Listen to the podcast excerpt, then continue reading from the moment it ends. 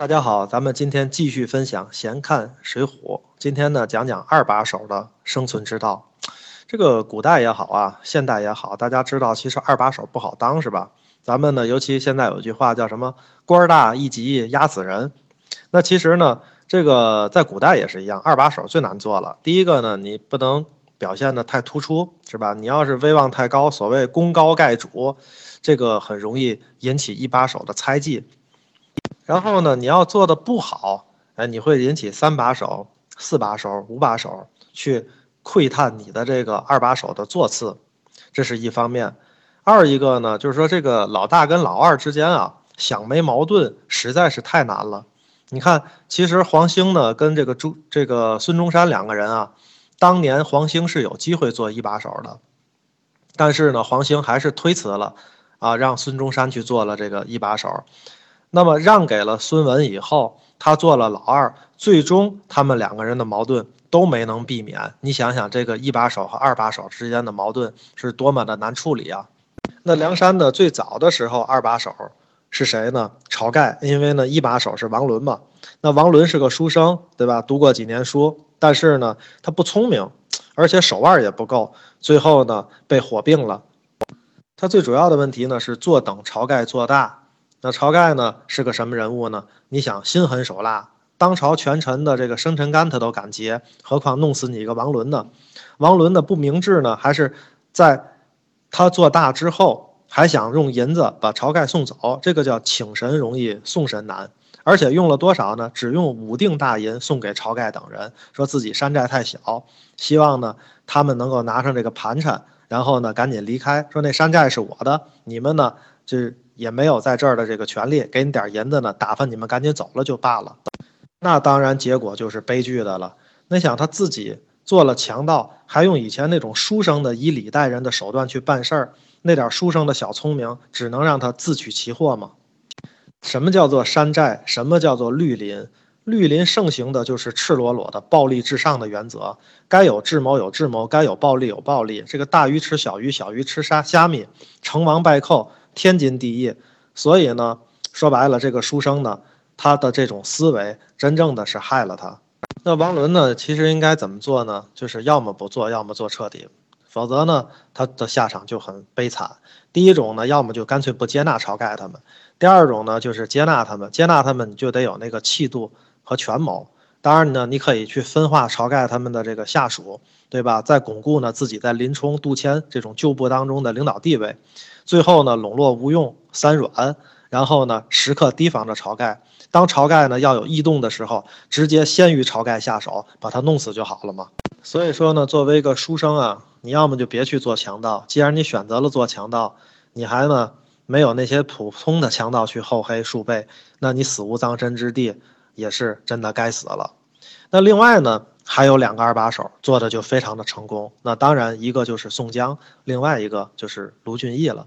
宋江呢救了晁盖之后呢，初上梁山，哎，晁盖呢，朝天王就以这个报这个恩情，想相让老大这个位置。当然，宋江推辞了嘛。为什么呢？最主要的是他刚上山，那个时机肯定是未到的。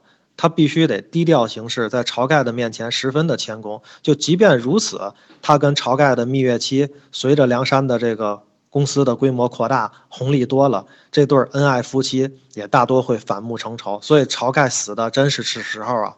即便如此，在晁盖死的时候，也给宋江留了一个难题。那晁盖为什么说宋江说“贤弟莫怪我，若哪个捉得射死我的，便叫他做梁山伯主”？说这句话简直给是给宋江出了一个天大的难题。你想，宋江的武艺是啥武艺啊？对吧？那么他根本就不可能去生擒史文恭。那所以呢，宋江基本上就没有可能做这个梁山的一把手了。所以呢，从晁盖的遗言里面，你非常的清楚的能看到，朝天王好像不太甘心让宋江顺利的做这个老大，所以呢，给梁山的权力交接带来了无限的不确定性。你看那个遗训，咱现在想想，万一是这个黑李逵捉了史文恭，难道让这个喜欢杀人的铁牛叫做沐猴而冠吗？但是这个老大的遗训是没有人敢打破的。那怎么办呢？宋江就得想办法找一个什么呢？在梁山没有根基的人来完成这个报仇大业。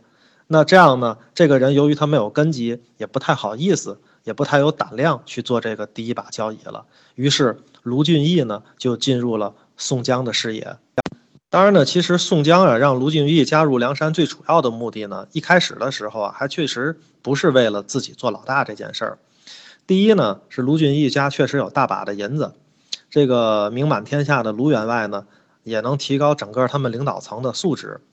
你想呢，一开始宋江带来的都是什么人呢？都是一些小混混嘛。聪明的草寇永远是不甘心做草寇的，所以他们一定会极力的改革自己核心层的组。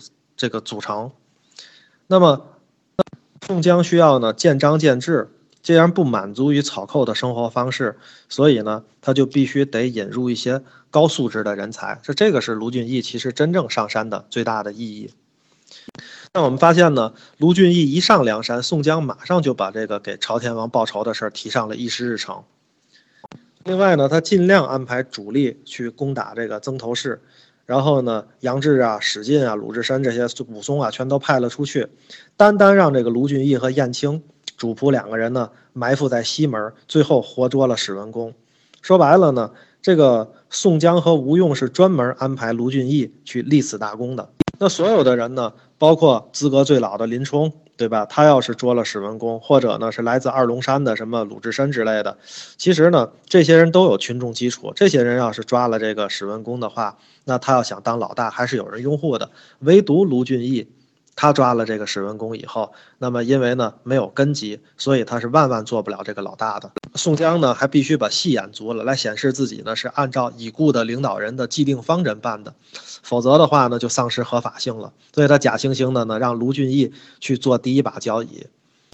卢俊义当然是个明白人了，所以他坚决的这个推辞。宋江呢还再次的推让，那理由更加的可笑。他说呀，我有三方面不如你卢俊义。第一个，你看我身材矮小，矮黑。然后呢，员外呢仪表堂堂，这是第一个理由，这个太虚伪了嘛，对吧？选大哥又不是选超女，又不是选美男子。然后第二个理由呢是宋江啊出身小吏，犯罪在逃，员外呢是富出自富贵之家，这个理由呢觉得就更可笑了，对吧？因为呢梁山的好汉里面，这个包括卢俊义在内，有几个不是犯罪在逃的呢？然后第三点呢，宋江呢说自己文不能安邦，武不能服众，云云。那这个更虚伪了。你想，宋江要真这么想的，晁盖在世的时候，他凭啥安然的坐在第二把交椅上呢？说白了呢，就是宋江非常想当梁山的老大，但碍于前任老大晁盖的这个遗嘱，他必须呢把别人的这个这个质疑给排除，所以呢，在惺惺作态。这种推让三次的态度，那历史上就有的是了嘛，对吧？曹丕呢不想当皇帝，就逼着汉献帝呢禅让自己，也是推辞了三次。啊，然后呢，包括呢，这个赵匡胤当年呢想黄袍加身的时候，然后呢也显得是自己被别人逼的。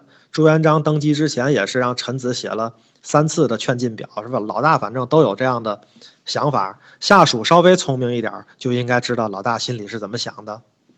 所以这个时候呢，就得有明眼人站出来了，会说话会办事儿的就出来了。吴用就讲了，那兄长为尊，卢员外为次，这个呢大家都服。那么兄长呢？要是再三推让，恐冷落了众人之心。你看这个智多星啊，不仅是智多星，而且在表态学上还是能够做得非常的好的。像李逵这样的家奴呢，就不用这个表态学了。那他直接呢，也不需要暗示，他心里就是有他公明哥哥。于是大叫说：“反正我跟着这个公明哥哥从江州过来，大不了我砍砍一通，然后呢，管他个甚鸟，然后呢，各自散伙。”然后紧跟着其他山头的人就都表态了，那这个呢，其实代表了几路人马嘛，对吧？核心层呢，就是以李逵为代表的宋江的人马，然后呢，其他那几个山头的人呢，武松、鲁智深他们也表态了，对吧？戏做到这一步呢，其实宋江已经唱的差不多了，但是还不行，他非得再接着演下去。于是呢，他非要跟卢俊义一起再去比一下，卢俊义呢带领去打这个东昌府。宋江呢，领兵去打东平府，那个意思呢，谁先赢了，谁做梁山伯之主。换句话讲，卢俊义先生现在面临的是一场必须打输的战争，而且呢，还不能输的让人看出来是故意相让，那样领导会觉得没面子，对吧？就跟这个陪领导下棋一样，你最好下完了以后，哎，数子儿的时候，点目的时候下围棋，你就输了几个子儿。所以呢，吴用呢，为了防止这种意外的发生，把自己呢跟了这个卢俊义一队，为他必输的这场战争加了个保险。但是宋江呢，攻打东平府呢，也不是一帆风顺，真打不下来呀。怎么办呢？没吴用啊，宋三郎不会打仗啊，就赶紧写信跟吴用咨询。吴用知道这事儿打不下来呀，怎么办呢？那么临阵告别了卢俊义，去支援宋江去了。这个时候也顾不得什么这场戏演的是不是逼真了，也考虑不了什么程序公正了。从这个队伍跑到那个队伍去参赛，因为结果最重要。宋江打下东平府这件事情已经变得无比重要了。打下来还不行，还要说那卢俊义呢？这个真的与第一把交椅无缘。但事实上来讲呢，我觉得宋江的心里应该是小小的暗喜。哎，卢俊义这个小子很知趣儿啊，看来我还是可以把二把手的这个位置给你的。到了这个份上，宋江的戏算演的差不多了。所以纵观三个人呢，最不会做二把手的就是晁盖了。但是晁盖呢，起码来讲，那么他的这个推翻一把手是成功的。宋江呢排在第二。那他呢，在晁盖手底下当二把手的时候呢，初期是有蜜月期的。其实到最后，我们通过晁盖的遗嘱来看，宋江跟晁盖的关系其实已经开始恶化了。当然，第三个呢，就是卢俊义。卢俊义呢，是一直把这个二把手当的最好的人。通常情况下，二把手是有能力把这个一把手干掉的。所以呢，其实二把手呢，必须得做到心狠手辣。你像《笑傲江湖》里面的东方不败，对吧？那么他伺候着任我行。趁其不备，最后把他囚禁到西湖底下，那这叫什么？叫妇人之仁。那你当初要是杀掉了任我行，那不就没有任我行的翻盘了吗？所以二把手的生存之道真是一门大学问啊！而且到今天为止，我们在身边也会看到众多的二把手。如果你也在戏中，你会如何做呢？今天的闲看水浒就分享到这里，谢谢大家。